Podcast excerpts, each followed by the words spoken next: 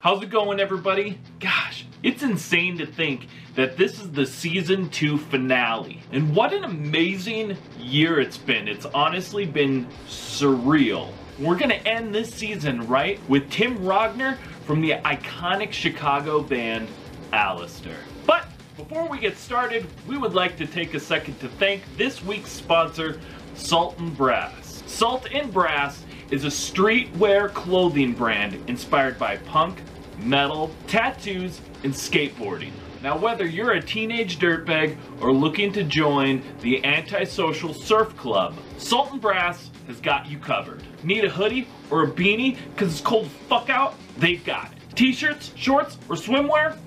Got it. Head on over to w w w dot salt x brass dot com and pick yourself up some rad shit. Also, make sure you give them a follow on Instagram as well to stay up to date on new items and drops. Once again, that's saltxbrass, S A L T X B R A S S. Thank you again so much to Salt and Brass for sponsoring this week's episode, and thank all of you for continuously watching and listening. We couldn't do this without all of you. Thank you again so much. Now let's get into the episode, and then we'll see you in season three.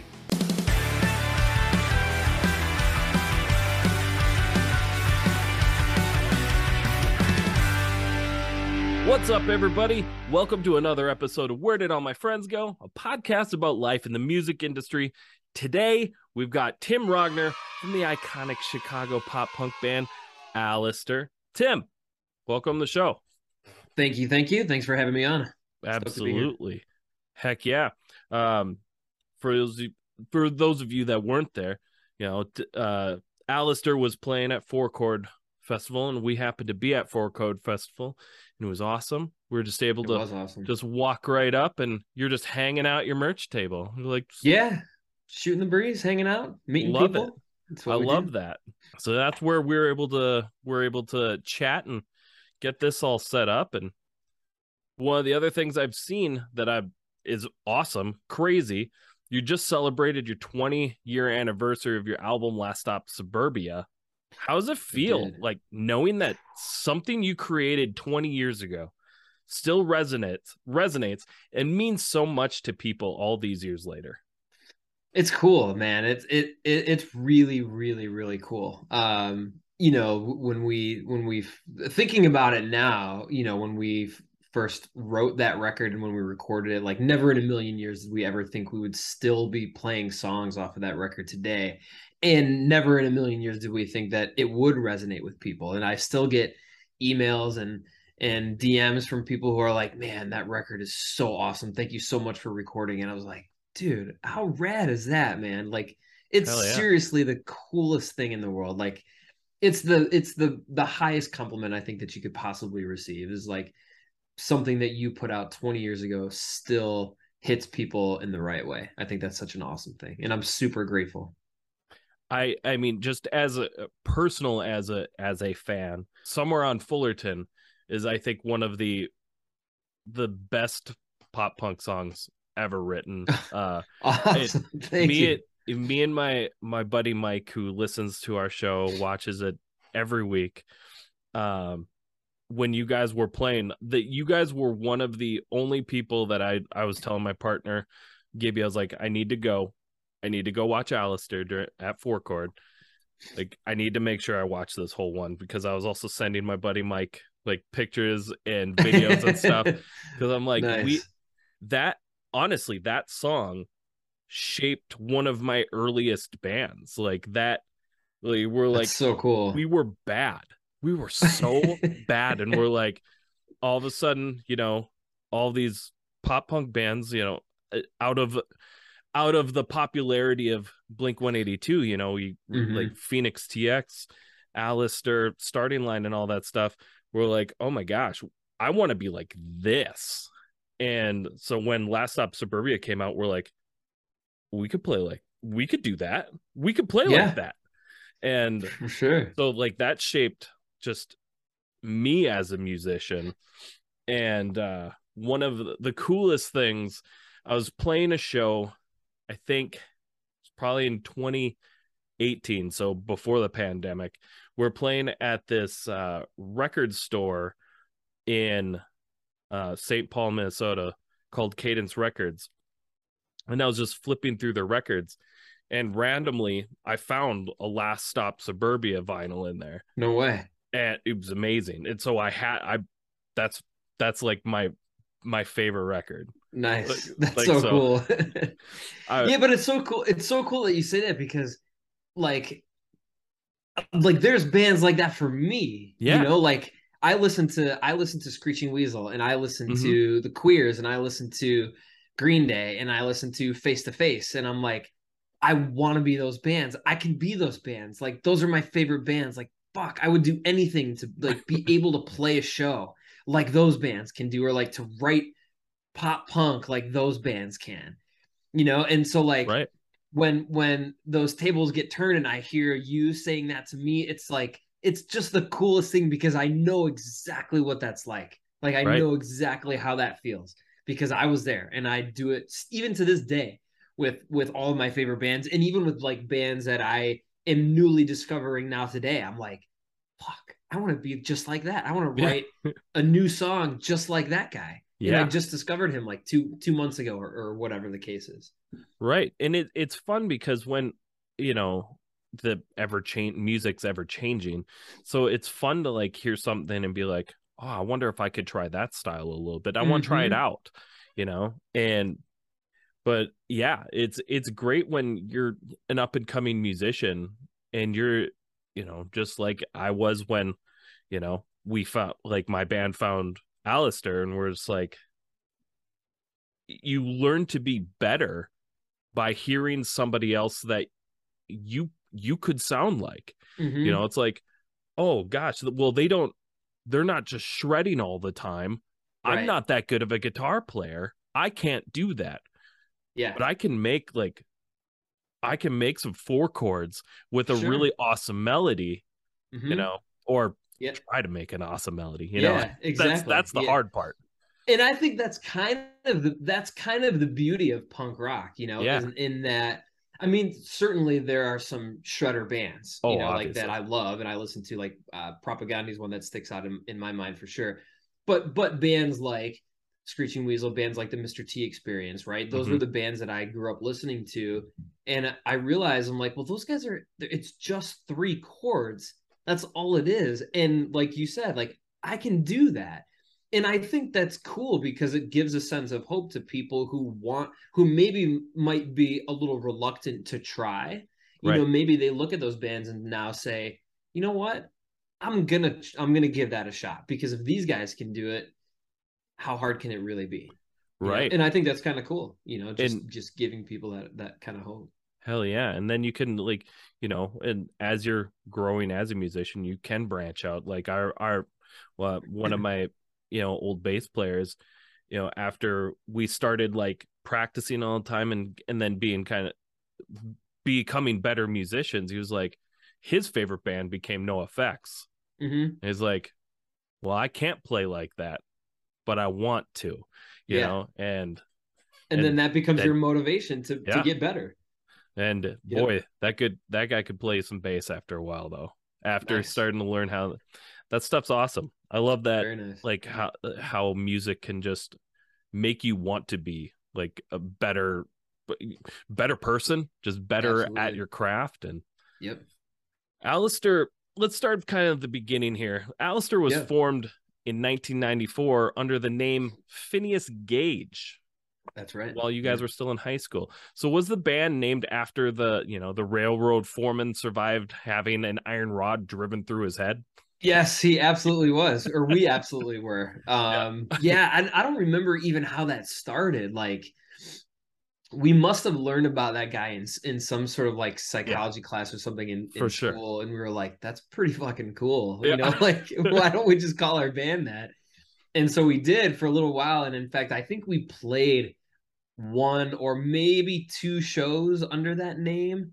Like, we never, we never. made any like stickers or never pressed any t-shirts or anything under that name, but I think we played like a basement show or two under the name Phineas Gage, like when we were sixteen or seventeen, sure. probably, like when we first started off. I mean, you should you should make like some, like, because all I could think of is like, man, there's some pretty badass, like almost hardcore designs you could make out of that. For sure, like, absolutely. You should, you should make some, you know, Alice, Alistair goes Phineas, you know, right? Just absolutely. Make some old some old Phineas type merch, just mm-hmm. so, like, for the hardcore. That's not a bad idea. Yeah, I like that idea. Actually, you, you let me good. know. I'll get one. I will. For sure. I remember uh I had a sticker, and one of like the, the my drummer had made the sticker, and it was so brutal. Like it was like it was like a like a really ominous picture of like from like the Black Dahlia murders. Mm-hmm. And I was like, and we were just a straight up pop punk band, but it was so like just ominous looking, and I was just like, God, it's fucking hardcore, dude. Like, like, this is scaring me. I can't do this. I know. I was like, this was intense, man. But like, we made these stickers out of it. It was all black and white. You couldn't tell anything. And I was just like, nice. th- this is only missing like some black metal like font. Right? This would make for such a great black metal band design. That's, that's not great. Not our just just pop as hell punk. Beach Boys pop punk. Oh yeah, for sure. so, it, so one of the cool things, one of the greatest things, I think, uh, in nineteen ninety-eight, Alistair was one of the first bands signed to the legendary pop punk record label Drive-Thru Records. Mm-hmm. Um, from an early two thousands fan's perspective, there's really nothing cooler than a band on Drive-Thru Records. Uh, can you tell us a bit about those early years?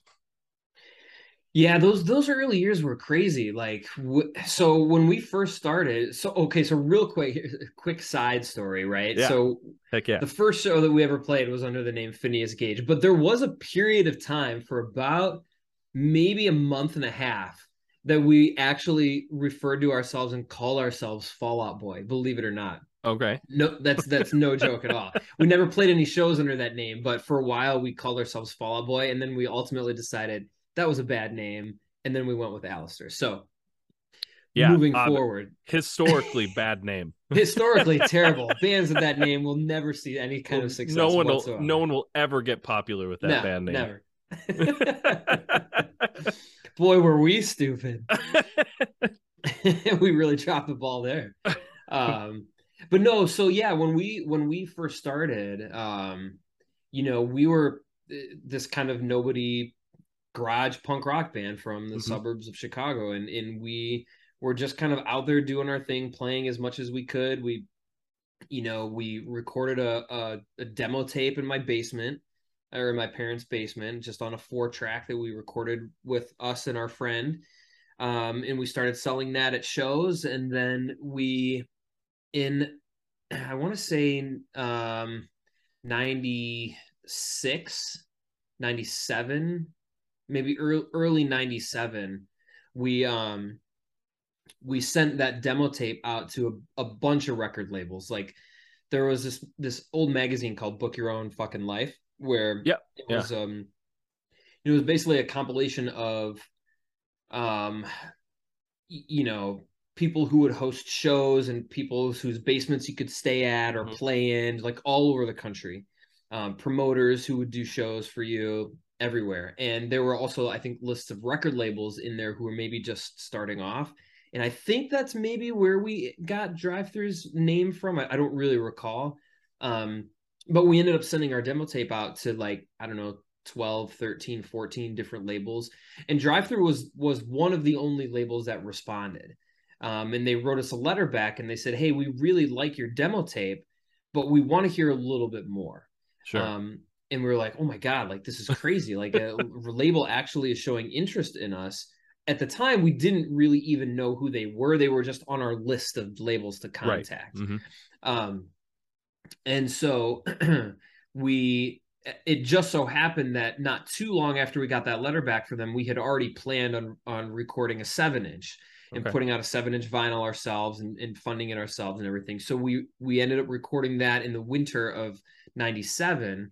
And that became You Can't Do That on Vinyl, which was our first, like, official release. Mm-hmm. And so we sent, we pressed five hundred copies of that and sold it ourselves at our shows. And we sent a copy to Drive-Thru, and they were like, we really love this. Like, we, we want to help you put this out. We want to do a distribution deal with you for this seven inch. And then we also want to do a record deal. And we're like, what the fuck? Whoa, you gotta be shit. kidding me. Like, oh my God, this is crazy. Yeah. And I think part of the reason we knew a little bit about Drive-Thru is because at the time they had this band called Cousin Oliver, who was like okay. a ska punk band. Mm-hmm.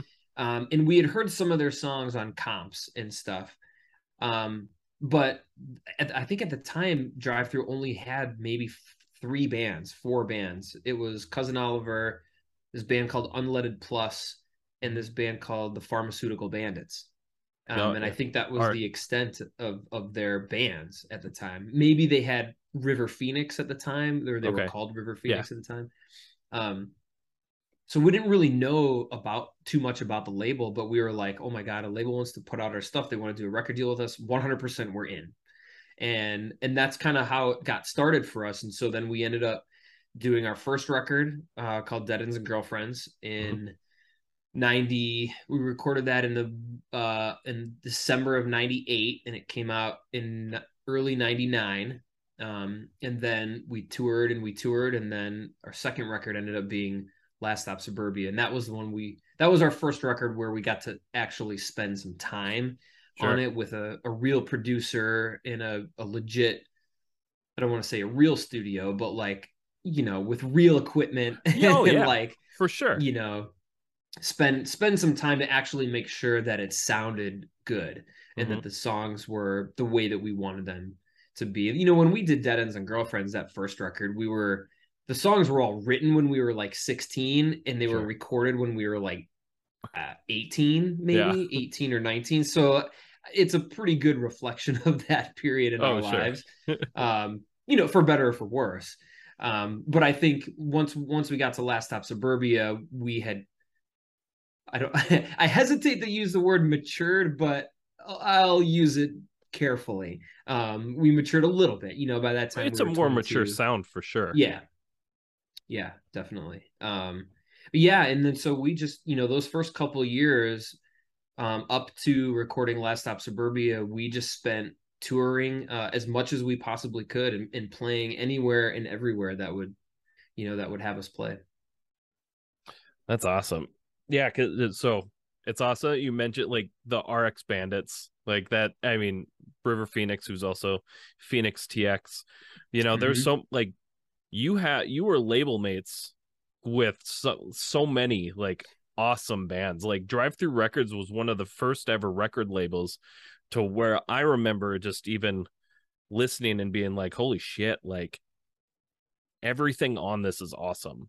Mm-hmm. You know, and those were the the great golden age of, you know, comps, and that's yep. how everybody, there's so many different comps that were out, and that's how everybody found their found their music, you know, well before yeah. Spotify and everything now. Yeah, absolutely. Yeah, comps were great, and and yeah, it was cool, you know, like we it's it's so funny to to think back now about all of the bands that were on Drive-Thru, and to really look back from, you know, uh, the view at thirty thousand feet and think, fuck, all of these bands, like, look at these bands, Something Corporate, Finch, Starting Line, Phoenix T X, Homegrown. Yeah. You know, like, geez, man. I mean, the, and the Newfound Glory, like the list yeah. just keeps going on. It's like, wow, man. It's, you know, it's, it's a... every band that, that, especially like that label touched, it seemed, just had a good career, you know, mm-hmm. just they, you know, or, or like it, it validated, like R X Bandits is an awesome example. Cause like, they're just so fu- like they, they didn't, I, it, from a lot of the bands that are on there, they, they like didn't fit the mold exactly, mm-hmm. but good Lord, were they fucking cool. Yeah, very cool. You know, the R X Bandits were the were the very first band that we ever met uh, on Drive-Thru uh, because they came. So this must have been in like ninety, ninety-seven or or maybe ninety-eight, summer of ninety-eight. They came out and did a tour, and they played at a record store not too far from where we lived. And so we had just literally like just signed with Drive-Thru. And I think we we may have even opened the show. I, I don't really recall if we had played or not, but I know we went there. Um, and they were the first ones that we met. And it was like so cool to meet a band from California who was on now the same label as we were. Mm-hmm. And like we immediately became friends. Like it was just, it was cool to meet people from out of town who were doing the same thing that we wanted to do. You know, they were like one step ahead of where we wanted to be because they were right. out there doing it. And we hadn't quite yet toured at that time because we were right. all still in college and we hadn't quite gotten the chance to to tour uh, full time at that point. Um, but yeah, they were the first band that we met. And I still say, you know, when I talk to people about, about the R X Bandits, they're, they, they're not always uh, my, musically my favorite band, um but they're the band that by far, like it's almost not even close, that I respect the most on Drive-Thru, and they were by far the best musicians on Drive-Thru. Yeah. And to to watch them go from what was their first record called, Those Damn Bandits, you know, all yeah. the way up to um God, I don't even remember the name of their newest record. It's It's past the resignation. It's there's a couple after that now too, but just to see where they've gone and, and watch the uh, you know the progression of that band, it's one of the coolest things I've ever seen. And they're just they're all really great people, and they're just such good musicians. Like it's it's it's awesome. It's really really cool. I'm gonna have to check out their latest stuff because I honestly it's that's one of those things that they like like I just kind of lost track after a while. You know, because mm-hmm. so much fucking music out there now. Yeah, uh, yeah, there really is. It's wild. It's just nuts.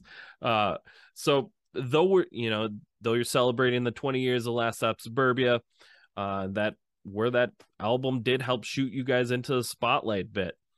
You have a large catalog of music, and it's all good. What Thank you. Song or album would you say means the most to you, and why? Ooh, that's a tough question. Um,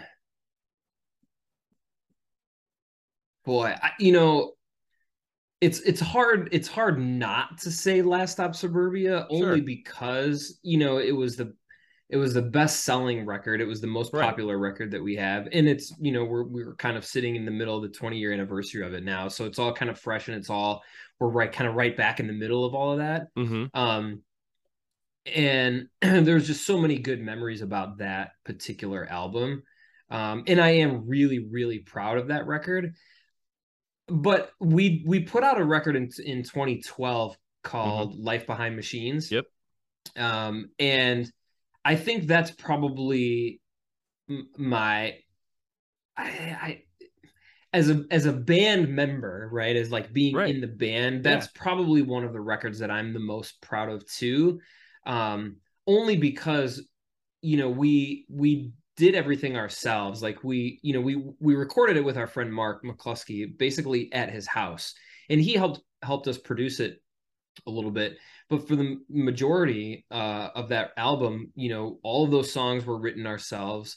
Um, and I think it really showed, um, a maturity in our songwriting, mm-hmm. um, and in our songwriting capabilities, like what we are capable of doing, and not just necessarily like pop punk, as, as much as we all love doing just pop punk. Right. I think on, on Life Behind Machines, we were able to kind of showcase a little bit of a little more creative side to to our band, which I thought was really, really fun that we mm-hmm. hadn't really done before. So that that was pretty cool for me. That's a solid record. I was actually just re-listening to it today while I was like working on, you know, some of the stuff for the interview. And like it's it's a it's a solid record from start to finish. And I, like a personal favorite off of that of mine is is five years. I just I it's a great start to the album. I enjoy that song. Thank you. Yeah. That's... yeah, there's a there there's a, pe- people ask me sometimes like what's what's your favorite song that you've ever written, and like mm-hmm. sometimes that's kind of hard. Like I have my favorites, sure, but w- I think one of my favorites on that record is is uh track number three is called Haley. Mm-hmm. For whatever reason, I mean it just has a little bit of personal meaning to me.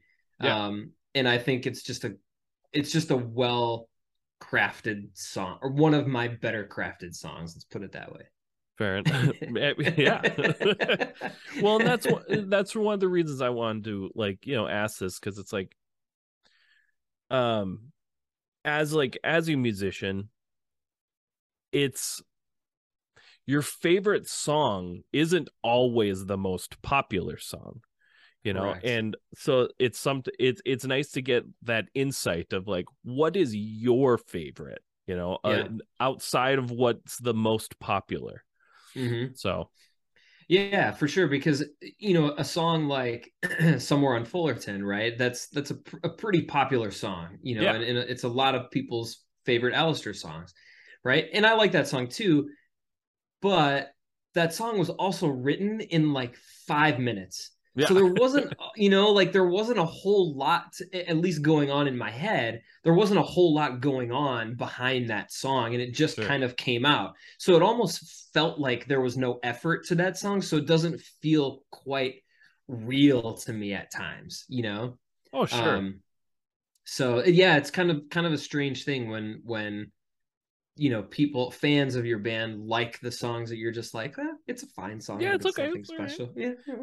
Yeah, great. Well, you know, and the, also like the, the fans, you know, it, people interpret music and and songs in their own way. Mm-hmm. Sometimes you have a song that um, is just a story. You were just like just writing a story. You know, mm-hmm. it did. It's not personal. It's just a story, and it absolutely. And you know, some. Some people will be like, well, that's my favorite. Cool. It means nothing to me. I literally yeah. has nothing. There's nothing there, uh, you know, and then, but then there are other songs that are deeply personal that yeah. um, people aren't going to know un unless you ask. Yeah. So. And I think that's part of the beauty of music too, right? Is that everyone can kind of attach their own meaning to a song. And then that's why songs become so personal to you. Mm-hmm. And, you know, and I think that's such an amazing thing, that it doesn't really matter what was the intent or the intention of the artist when they were crafting it. Mm-hmm. Um if it resonates with someone in a particular way, I think that's fantastic, you know. I think that's so cool. Right. So the band went on hiatus in about two thousand seven. Um mm-hmm. Did you think at the time that that was the end for Alistair, and and what drove the desire to return in two thousand ten? Um, I didn't, I didn't think it was the end of Alistair, um, but I knew at that time, for various reasons, we needed a break. I needed a break. Sure. I think we needed a break collectively, but I did think that we would probably get back and play a little bit more at some point. I honestly didn't think that we would put out two more albums. Um, And I'm really happy, or technically three more albums if you include the the best of the twenty year right. anniversary record that right. we put out in, in twenty nineteen. Um, so I'm really excited that we were able to do that. Um, but you know, I you know I think this kind of thing is just in, for me personally, is just in my blood. Like, this is kind of the thing that I just have to do. Um, yeah. Maybe not necessarily full time anymore. Um, because I have other other priorities, but it, that that will that drive and that urge to play rock and roll and, and to tour and to play shows, I don't think will ever go away, uh, at least for me. So it's something that I will always have to do, whether it's with Alistair or with other bands that I play in, or, or other musical endeavors that I do. Sure. Um, you know, but with Alistair, it was cool because we we had enough time. I think uh, it was about two years or so that we had time away to kind of clear our heads, do whatever we needed to do. And then around, you know, two thousand nine or so, we started talking about, hey, do we want to play more shows? Do we want to think about doing another album? And then it, it felt like the right thing to do again. And so we kind of got back together and wrote a bunch of songs, had a, had a bunch of songs kind of laying around from some of the old sessions that didn't quite sure. make it. And we rehashed them and redid them a little bit and revised them for, uh, before the, Uh, not before the blackout, for um, Countdown to Nowhere that came out in twenty ten. Mm-hmm. Um, and then, yeah, things just kind of went from there. Um, but because we're all, you know, because we all now have personal lives, families, yeah. full-time jobs. It's it made Fucking it a adults. lot harder. Ugh. Right, right. Fuck. What a yeah. drag. uh, um, it made it much, much more difficult to tour full-time or to, you know, play as much as we were before. And, you know, it's pretty much an impossibility. So now we just kind of do it when we can. And and that's what's really nice for us, is that we're all okay with that. Like, that's fine for yeah. us. Do you have any future plans uh, for a new Alistair album or some new singles that uh, you guys have been in the works, or? So, sort of. Okay. Um, we so we're we're we we're doing a couple of shows coming up uh, the first weekend of December. Um, so we're playing um, in Baltimore, in Pittsburgh, and in Cleveland, and we've been kind of tossing around the idea of, you know, seeing what kind of new material we have that could be put towards a new album. Um, we're like in the very beginning stages of that. So like okay. we don't have any plans as of right now. We're just kind of tossing around the idea of doing a new album, um, which I think we would all like to do. Yeah. And I think we we have the capacity to do. Um, because I think between my, my me and Scotty are the, the two primary songwriters. Scotty, right. our bass player, mm-hmm. and um, and so we write the majority of stuff, and we we send each other files back and forth like every so often, just like, oh, here's a new idea, here's a new idea. So we have some of that stuff kind of ready to go. We probably have to re rehash and go sure. over a lot of the stuff, but um. You know, I think if we really kind of sat down and, and and buckled down, we could probably be ready to record a new album by like the spring. So I think that's ten. I don't want to. I don't want to get out over my skis here, but tentatively, I think that that might be a plan. So that hopefully next year at some point we we can actually record a new album, because I know we would all like to do it for sure. Awesome. Sounds like that'd be awesome. It'd be very, It'd be very, very cool, exciting. Yeah. It's it's a great time, you know, with the like the resurgence of the popularity of pop punk and everything. Like, now is a fantastic time. And that's kind of one of the that's almost exactly what we were thinking too. You know, like this would be a good time to kind of capitalize and put out a new record. You know, like especially with the, you know, they're doing all those tours now, and the twenty year anniversary tours of like every drive-through band is yeah. going to be happening this year and next year. There's the When We Were Young uh, festivals, you know, all of that stuff. Like it, yep. it just, it feels like a good time to to put out a new record. So heck yeah, you know, maybe you can like, maybe you guys can like work out some sort of like juggernaut tour, some like yeah. drive, some drive-through alum tour. You know, do some yeah. some big old fun things. Yep, I don't think that would be out of the question. I think if if logistically we could get it to work, I I think there would be some bands who would definitely be interested in doing that. Hell yeah, you know, let's you know, let's let's get some Homegrown back out. Let's let's oh god, let's that would get be that awesome. Going. That'd be the I would shit. love that. That would Absolutely. be the shit. Yeah, we just had um Adam on the show. Oh, cool. Um, a a few months back in April. So nice, you know, because he's doing his newer band Radical Radical, mm-hmm. um, which is really good. So, you know, yeah, that's a good album. That actually just came on my shuffle the other day. Heck yeah, it's definitely good. Yeah, Adam's such a great dude. Just have to talk down and be like, "Come on, man, let's get let's some homegrown. Let's, let's, let's do yeah. this. Let's let's just make like, magic, just like two thousand three." Absolutely, that's what we it'd need. Be perfect. It'd be twenty it's, years exactly. It's what the world needs. It's right? I agree, hundred I mean, percent. It's exactly what the world needs. the world, the world needs this. Um, speaking of uh, other projects, you have another band called Hot Alice. Uh, I do. So you recorded a theme for the Cubs called mm-hmm. "Fly the W" in yep. twenty sixteen. Uh, yep. You've released two E Ps since then. When you began, like. I, I guess I don't know whether the, the Cubs theme came first before like anything else, but um, when you were working on that, did you intend on starting a new band, or were you just like, let's, let's make a rad jam? Yeah, I think we were, we were intent on starting a new band. Um, yeah, we, we had started Hot Alice in a, in a different iteration, probably back in like, uh, twenty ten maybe. Okay. Um, so it started a while ago. Um, and then we kind of went through some member changes and didn't really play and weren't really doing anything. And then in two thousand fifteen or whenever it was, um, my brother joined the band. um, and we kind of, we, or he, he, he was kind of always in the band, but we regrouped with him and another friend of ours and kind of made like a solid lineup. And that's when we sure. were like, he was like, hey, I got this song idea. He's like, let me show you guys how it goes. And like, immediately we were like, this is fucking awesome. Like, what is this? He's like, well, I don't know. I don't, I don't have any words. And it just so happened that, you know, baseball season was coming up and sure. we were like, hey, look, the Cubs are really good this year. Like, let's turn this song into a theme song for the Cubs. And everyone was like, yes, because we're huge baseball fans, like mm-hmm. complete fucking nerd baseball fans. Like we nerd out hard on baseball. And um, and everyone was in agreement. And so we did, and we turned it into this Cubs theme song, which I think turned out really fucking cool. And it's an awesome song. And the Cubs ended up winning the World Series that year. So we like to think that it was all because of our song that they ended up winning the World Series. It, I mean, it was, but it was sure. one hundred percent. Yeah. We're we're not wrong about that. No.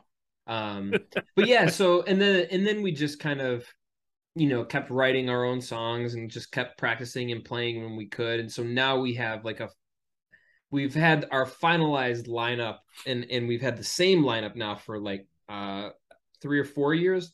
Okay. I think. Um, and so, you know, and so, and we all live really close together. So we can practice a lot. We, we jam usually every weekend, um, maybe okay. every other weekend.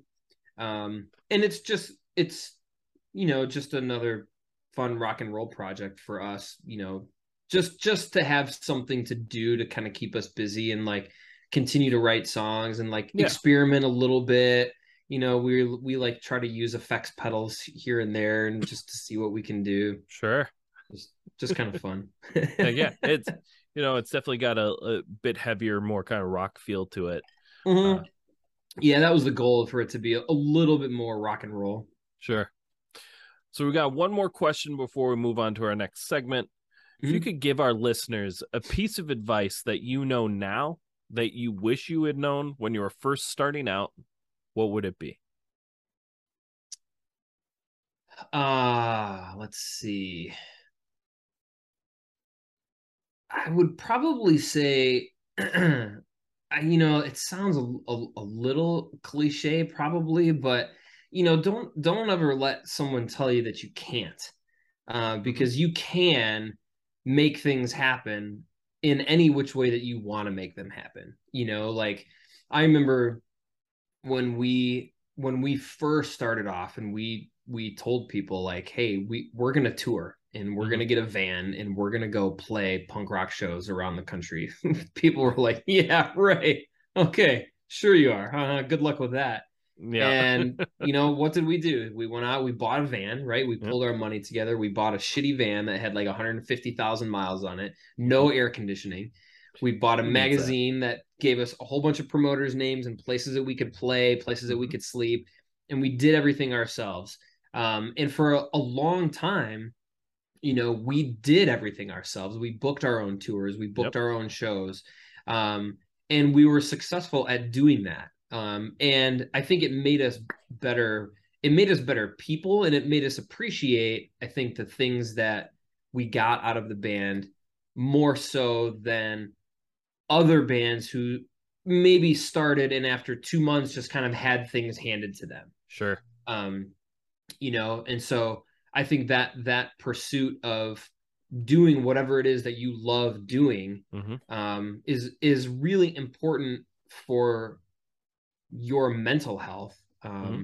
you know, first and foremost, because it, that, that keeps you happy, right. you know? And then I think, I think that's, not to get too much off on a tangent, but I think that's one of the things that's that's lacking a little bit, is that people don't do enough for themselves mm-hmm. when they need to. Um, right. You know, they don't take the time out to do things that make them happy, like truly make them happy. You know, they might do things that are fun, like go bowling or right. like, you know, play mini golf, but like they they don't do things that truly make them happy. Um, and when you can find something like that, like whatever, whether it's playing rock and roll or, you know, doing art or, you know, writing stories or, mm-hmm. you know, painting, whatever the case is, um, I just think it makes makes you an overall better better person.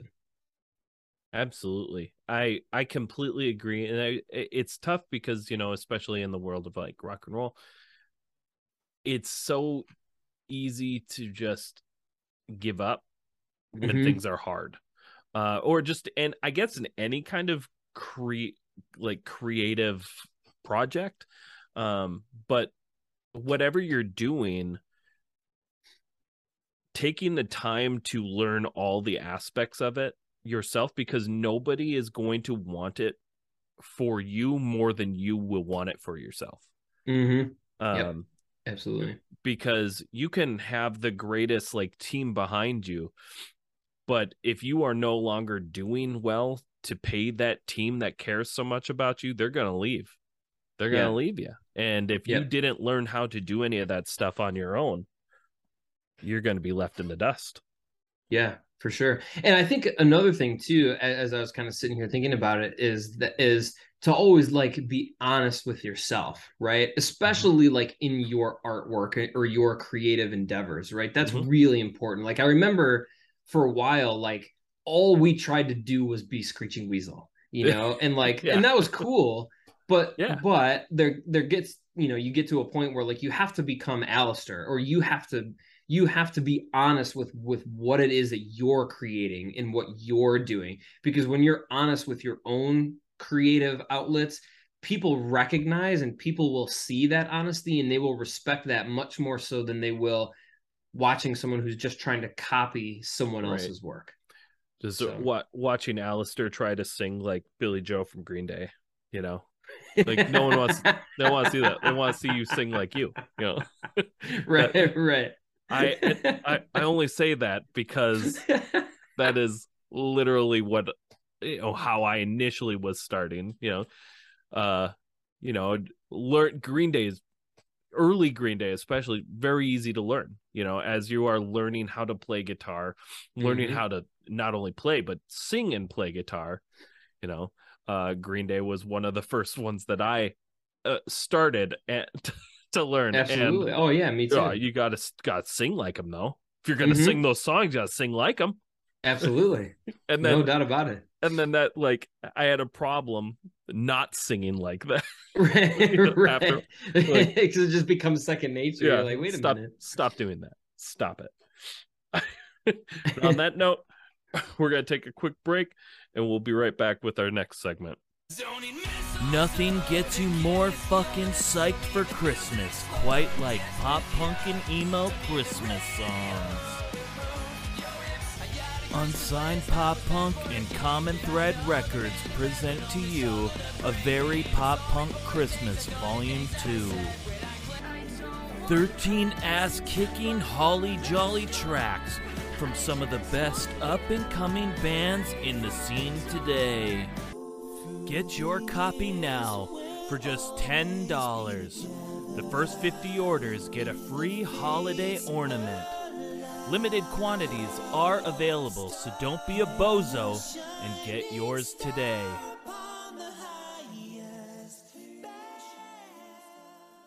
And we're back. We're going to hop into our obscure questions segment. Um, Yeah, I didn't I didn't get too like weird with this one. Sometimes I get weird. It all depends. It really all depends. Um, it's, all, it's all good. But uh, so we were talking about that you're a big Cubs fan earlier. Mm-hmm. That actually is my first question. So since you're a big Chicago Cubs fan, can you tell me your favorite Cubs moment that you've experienced? Uh, yeah, I mean, that's pretty easy for me, that watching the Cubs win the twenty sixteen World Series. Um You know, I've I've been a Cubs fan since I was born, and so and they've pretty much my entire life have just been perpetually bad, and so yeah, um, you know, watching them have some success in those years from twenty fifteen through twenty eighteen, twenty nineteen, um, you know, those were that was that was amazing. You know, just just watching the whole playoffs or, or the whole season, really. Yeah, uh, watching them go all the way from the beginning of the season. They were the they were rated as the best team in the league. They were number one throughout the entire season, and they ended up winning the World Series. Um, and that that game seven of that World Series is is probably one of the greatest sporting events in, in the history of sports. I mean, between them and the the Indians at the time, like that, it was. I mean, it was unbelievable. It but was. That's that's it, my favorite. It was, yeah, it was a favorite. Very good series.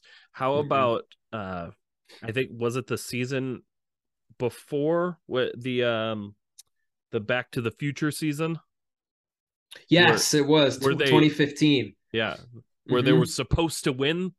Uh-huh. But they did and not. They made it all the way to the National League Championship yep. Series, and then they ended oh, up getting yeah. swept by the Matt's. But that was that was crazy, that Back to the Future, oh, which know. is my favorite movie, by the way. Hence the uh oh the yeah. sweatshirt. Funny enough, um, I didn't actually put two and two together. But I did notice earlier that you were wearing a Back to the Future hoodie.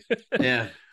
Um, but yeah, I, it's crazy that they almost called that. I know. I was watching. I I grew up as as a, a young lad.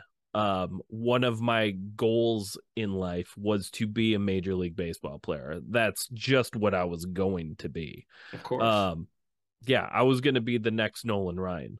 Um, Absolutely. Yeah. Yeah, play until I was forty-six, you know. Right? Um, twenty-six seasons or whatever it is. twenty, twenty-seven. Is that what it was? twenty-seven only, seasons? Only, now, here's the thing. I'm not, like, super, like, knowledgeable. The only reason I know that is because during my time being sick over the past week, there's a documentary on Netflix called Facing Nolan, mm-hmm. and I just watched it. Was it good? I've heard good things about it. It's super good. Awesome. Super good. But yeah, like there was a lot that I didn't, I didn't know. It's, it's, he was my favorite baseball player when I was a kid. He was my number one. And it's wild to think of that he was like forty years old when he became my favorite baseball player. That's, That's crazy. Fucking insane. That, that is crazy. Wow. Jesus Christ. Yeah. That's, that's ridiculous. Just as a, like a, a sports fan, fun fact. If you didn't know, he his the last uh, no hitter that he pitched, he was forty-three years old. It's unbelievable. And how many did he throw? Seven? Seven. Man, that's insane. That's, it's absolutely insane. I mean, insane. It's so ridiculous. It's funny, like it's funny that you mentioned Nolan Ryan as your favorite baseball player because Greg Maddux is my favorite baseball sure. player, and I mm-hmm. it, it would make me wonder, like. Kind of in our generation, how many of our favorite baseball players are pitchers? Um, because mo- a lot of my favorite players were, are pitchers. Now that I think about it, like I mean, I like a lot of the hitters too, but there were I, so many good pitchers that I liked. Well, there were so many good pitchers. Mm-hmm. Um, but I mean, I liked. Like the power people, like the power pitchers, the power hitters, like because they just made like. You know, early nineties, you know, Ken Griffey Junior, Frank Thomas, you mm-hmm. know, Bo Jackson, you know, yeah. uh, it, all those like monster hitters. And same thing with yeah. like Nolan Ryan, Randy Johnson, you know, just power pitchers that like doesn't matter. They hold the record for walks. They also hold the records okay. for strikeouts. Right. yeah. What what was Nolan Ryan at? Like five thousand some strikeouts? He Is that what it was? was is like five thousand seven hundred something. He was fucking close to six thousand. That's so ridiculous. Randy Johnson was on that uh uh the documentary and he was like, I'm in second place for most strikeouts, and Nolan Ryan has a thousand more than I do. That's crazy. You know, it's like one of my most favorite fun facts about Greg Maddux is that th- this is this almost more so than any of his pitching statistics. He won like eighteen gold gloves. Like, yeah. That's crazy. eighteen as a pitcher. That's yeah. That's so ridiculous. That's wild. Do you know, mm-hmm. like, another thing, uh, Nolan Ryan never won a Cy Young Award. Is that right? Not one. Wow. I, I never knew that. That's literally the greatest pitcher of all time. Not one wow. Cy Young. Unbelievable. He also hit a home run once. Did he really? Yeah. Very nice. Yeah.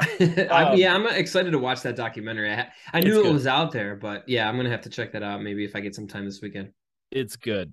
So back onto like my, my, the original question. Um, mm-hmm. I, so I'm from Minnesota. The Cubs. So I, I can like the Cubs because they're not the White Sox. I yeah. can't like the White Sox, but For I can sure. like the Cubs. Um, so I, I actually, I think I've watched almost as many Cubs baseball games as I have Twins games because um, we had W G N mm-hmm. and it was always fucking on. The Cubs were yeah. always, always on, always. Yeah. And so you could watch the Cubs more than you could watch the Twins yeah. up here. So it was just like, so me and my friends, like that's all we would do is was baseball was our life. So we'd watch the Cubs just get wrecked usually. Every, every season they, they were so bad. But um there's this movie um with Dana Carvey uh, called Opportunity Knocks. Okay. And it I was like obsessed with it when I was younger. I just thought it was so great. And um like one of the big things in it is how like their their favorite baseball player was Ernie Banks. Mm-hmm. And so like as an adult, I was like, I'm going to get a fucking Ernie Banks jersey. You yeah. know? So like, so I just, I have an Ernie Banks jersey. Nice. Now that rules. Yeah. It, it's just like, that's so great. You know, I've got a whole bunch of Twins jerseys and an Ernie Banks. Very nice. Very nice. You got a pucket? I, yeah, I do have a pucket. Yeah. Yeah. Yeah. Yeah. yeah. I was trying to think, I'm like, do I have a pucket? I was like, you got to have a pucket. Like, that would be the, probably the staple, I would think. Who else? Joe Mauer? Yeah, Joe uh, Mauer. Um, I mean, I kind of always wanted a Chuck Knobloch. I was just going to say that. Do you have a Chuck Knobloch jersey? Um, like, after he started getting those yips thrown over to first base, I was like, yeah, I don't know. Yeah. Or, I mean, Rod Carew. You know, yeah. I mean, Killebrew. Sorry, yeah. There's a There's a lot of good ones. Yeah, a lot um, of good. Yeah, I always like the like. Sometimes I like the obscure ones, but I I really can't think of anyone offhand currently. Like I said, I've, I'm I'm impressed that my brain's pulling these names out correctly. Have you been to the new Target Field? Oh yeah. Have you seen a game there? Oh yeah, it's great. It's nice. Yeah. Um, I love it. The only thing I have against it is I I really dislike that all sporting um event centers are in fucking downtown Minneapolis. God, I don't like that. Um it just makes parking so hard. Yeah. So I that's just that's mine my thing. But I did get to go to Wrigley Field uh nice. once, and that was awesome. Very nice. I mean, it's the oldest stadium in baseball. Uh, I think it's. I think Fenway might be like a year older. Is it? Is it? I okay. think so. I think Fenway was oh six, and I think uh, Wrigley was oh eight, maybe. I'm could, not I might sure. be wrong. Maybe I have those backwards. I'm not sure. That's that's I fair. I just know that you know the uh, Yankee Stadium was torn down, so that doesn't even count yeah. anymore.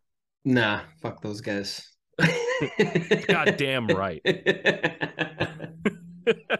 Man, well, I could talk baseball all day. I'm sure the, our listeners are like, I thought this was a music like, podcast. like, come Jesus. on, let's get back to the Guys, music. Speaking of music, let's get into another question that has nothing to do with music. Yeah. But being from Chicago, you've got some pretty iconic food dishes. Chicago's known for its deep dish pizza. So this is going to be a two-part question. First, where, in your opinion, is the best place to get pizza in Chicago? And it doesn't doesn't have to be deep dish. It can be whatever you want. Um, so we'll start with that one.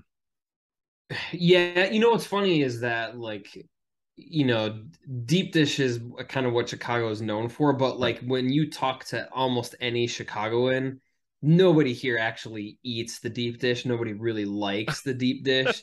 It's all about the tavern style, like the yeah. thin crust. Yep. Mm-hmm. Um, and some brick oven.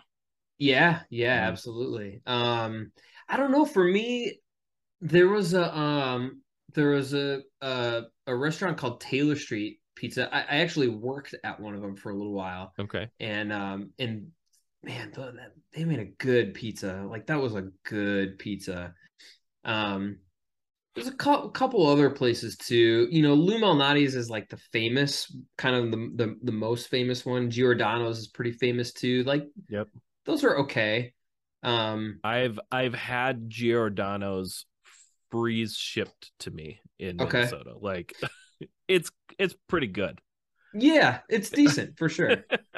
um, but it's usually kind of the some of the hole in the wall places that have right. have the best the best tavern style, the best thin crust, and it's got to be square cut. Like, get out of here with that pie cut shit. Those triangles, fuck. It's got to be square. Wow, really? Okay. All yeah. right. So like you you like getting those just middle with no crust pieces? Mm-hmm. I generally prefer the crust pieces, but I, yes. I, I I like the middle, yeah. Like if if I'm eating a pizza with somebody else and it's kind of, you know, it's that square cut thing, I'm going for all the crust pieces first. Yeah. I'm going to fight the... to get those. That's usually the way that I would go too. Yeah. Uh, like, but I'll I don't mind the, the middle part for sure. Yeah. I, I'm going to be less happy about it. Absolutely. But I don't know about you, but like my, like the thing that excites me about the square cut are the little, little tiny cor- like triangle mm-hmm. pieces that, oh gosh, so that's my favorite. I'm like, yeah, let's yeah. give me that. That's what, like that's sometimes my... it's it's just dough. There's like yeah. it, doesn't, they, even, doesn't they cut matter. It so that it's not even sauce or cheese. Yeah, doesn't matter. It doesn't right. matter. I will fist fight you for it. You give me that triangle piece. Nice. Okay, the second part of the question. So you've toured over not over the not over. Okay, you've toured not only all over the country, but you've toured toured all over the world. Have mm-hmm. you had a better pizza than in Chicago? And if so, where? Ooh. Um, I don't think that I have. Um, I, you know, I don't, I don't mind New York style yeah, pizza. Well, it's what kind about of like the, the New York? Pizza? It's kind of the floppy. New York, you know, pizza. You kind of bend it. You know, like you gotta be able whatever. To fold it. Right, right. You fold it up, shove it in your face. Um, I, I don't mind that sometimes, but no, I think, I think Chicago is is is probably the best, the best pizza. Now, I will say that Minneapolis has the best. One, one of my favorite foods or favorite okay. burgers is the Juicy Lucy. Oh yeah, good and, stuff. You know, like every time we'd play in Minneapolis, and every time I would go there, we have to go to Matt's. Okay, because it's the best. And I know there's another place that serves another variation of the Juicy Lucy. I can't remember what it's called. Yeah, I don't remember what it's called either, but it's Matt's and another one, and they mm-hmm. both like fight for who yeah. started it. Yeah, Matt's has always been my preference. Like it's good. It's yeah, so good. Oh, it's so good. Every time we go there, we always stop. Um, but that's that's one of my favorites. I'm a I'm a big burger fan. Like burgers, like my top three foods are like burgers, pizza, and tacos. Like so yeah, nice. you, I mean, I'm, you can't go wrong. I'm about as pop punk as it gets. You know, right? uh, my last obscure question. Pretty straightforward. What are your thoughts on the Chicago dog?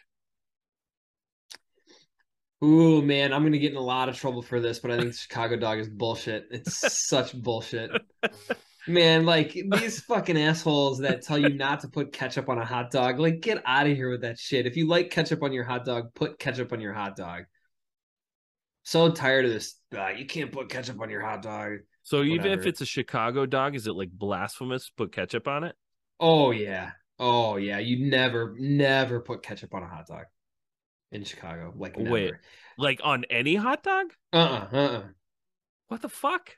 Yeah, I can't right? eat That's just what... bun and meat. That's boring as shit.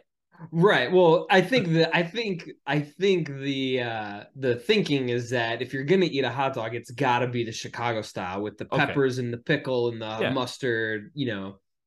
And well, I like, mean, I yeah. yeah, I don't mind that. I don't. I don't like pickles, so I won't eat pickles. Okay, but... so I, I like a pickle. I like pickles. Yeah, a lot of people do. Man, Not me.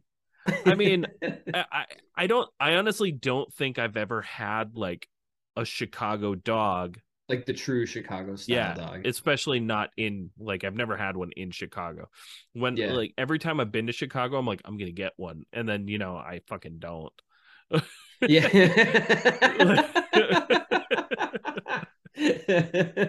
Why would I? You know? Right. I mean, just... it's not bad. Like, there's there's nothing wrong with it.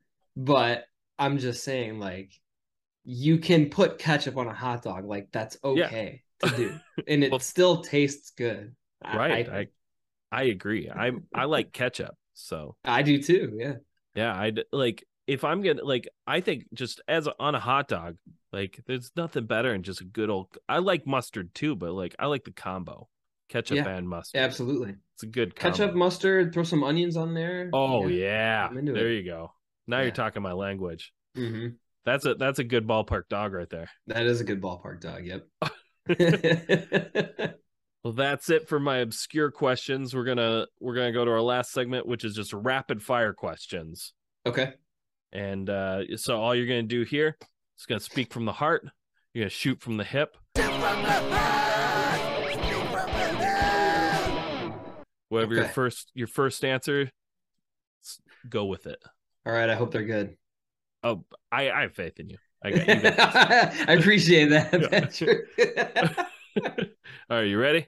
Yeah. Coke or Pepsi? Pepsi.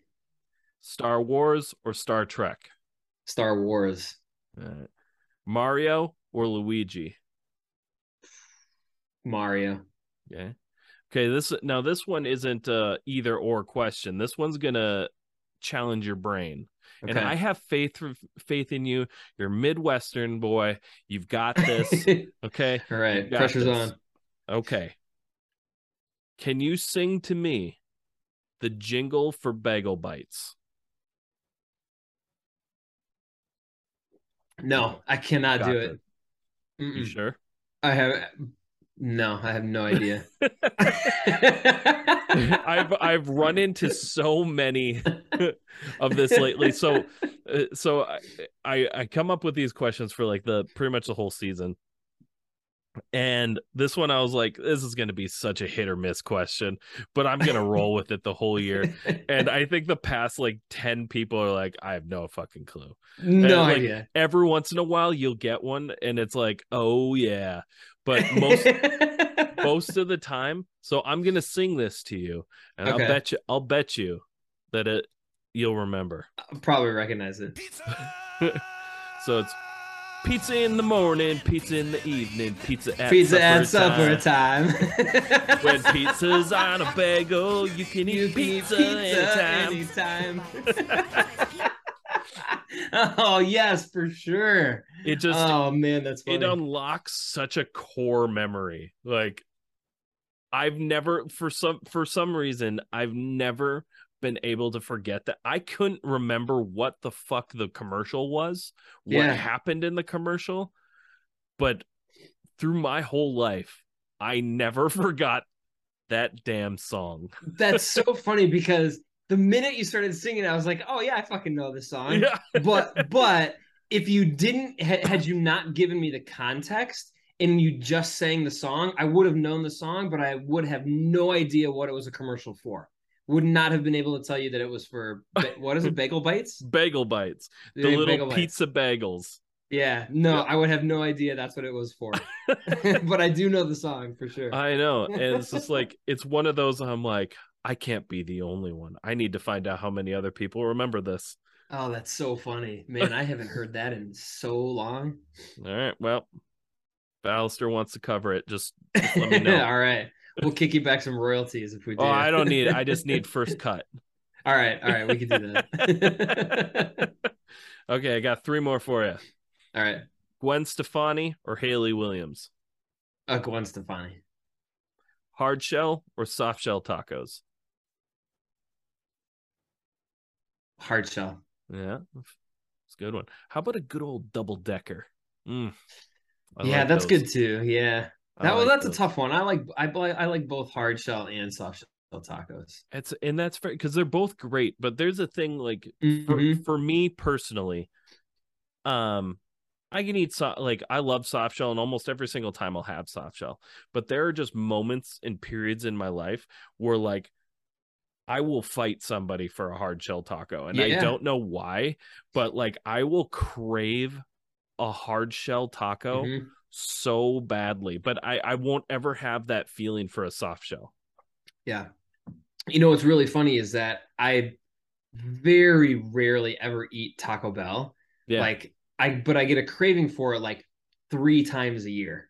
Sure. And like when I do, that's what I get the craving for is the hard shell tacos. Mm-hmm. And so I'll usually get a couple of those and like a couple of soft shell tacos and maybe like a burrito.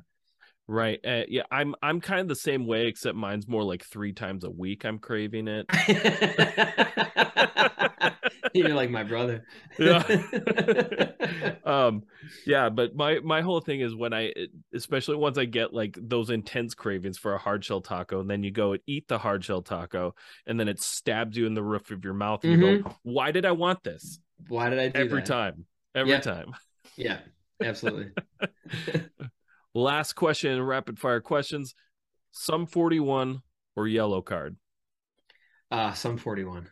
Wow. That's good. That's a good one. Why is Sum forty-one your choice? Uh, because they're a better band, I think. Okay, that's fair. Um, See, to me, it's like I think they're both incredible bands. I enjoy metal music, so I love like that metal that they incorporate into their pop punk. Mm-hmm. um I think the yellow card and the in the uh, violin's incredible as well, but like I find myself wanting like that just that roughness of Sum forty-one. It's just fun. Yeah, I I tend to prefer bands with a little bit of of an edge to yeah. them, or like what I perceive as an edge. Sure. Like mm-hmm. like bad motherfuckers, you know. Yeah. And not that Sum forty-one necessarily has that, but I feel like they have that a little more than yellow card. Sure. And so that's that's why I'd probably go with them. Fair enough. It's, I agree. I mean, it's it's same same feelings. Yeah. And that's it. You did it. You finished the podcast. Now's your yes. chance. Let everybody know what you got going on, where they could find you. What's next? Ooh, so yes. So I am Tim from Alistair. You can find me uh, still on Twitter uh, for the time being uh, at, at Humbug Rog. Uh, I'm also on Instagram at Tim Alistair. Um, yeah, check out uh, the bands that I play in, Alistair and Hot Alice. Uh, I also got a Bandcamp page with Uh, some stuff that I do, just uh, some solo songs that I've released and solo E P, some some stuff that I post up there every once in a while. Um, yeah, come and check me out. Send me some messages. Let's let's talk. Hell yeah! Well, Tim, thanks so much for hanging out with me. Uh, it's thanks been a blast. Um, yeah, definitely fun. Hell yeah. Well, this has been another episode of Where Did All My Friends Go? Podcast about life in the music industry, and we will see y'all next Monday. Thank you so much for checking out the show. Please hit that like, subscribe, or follow button so you never miss an episode. And thank you so much to those of you who already are. Check us out on Spotify, Apple Podcasts, YouTube, or anywhere else you stream your podcasts. If you're in the position to help us grow, and like behind-the-scenes access and exclusive shows, head on over to our Patreon at www.patreon.com slash unsignedpoppunk. Let us know in the comments who you'd like to see on the show and what other content you'd like to see. Thank you all so much.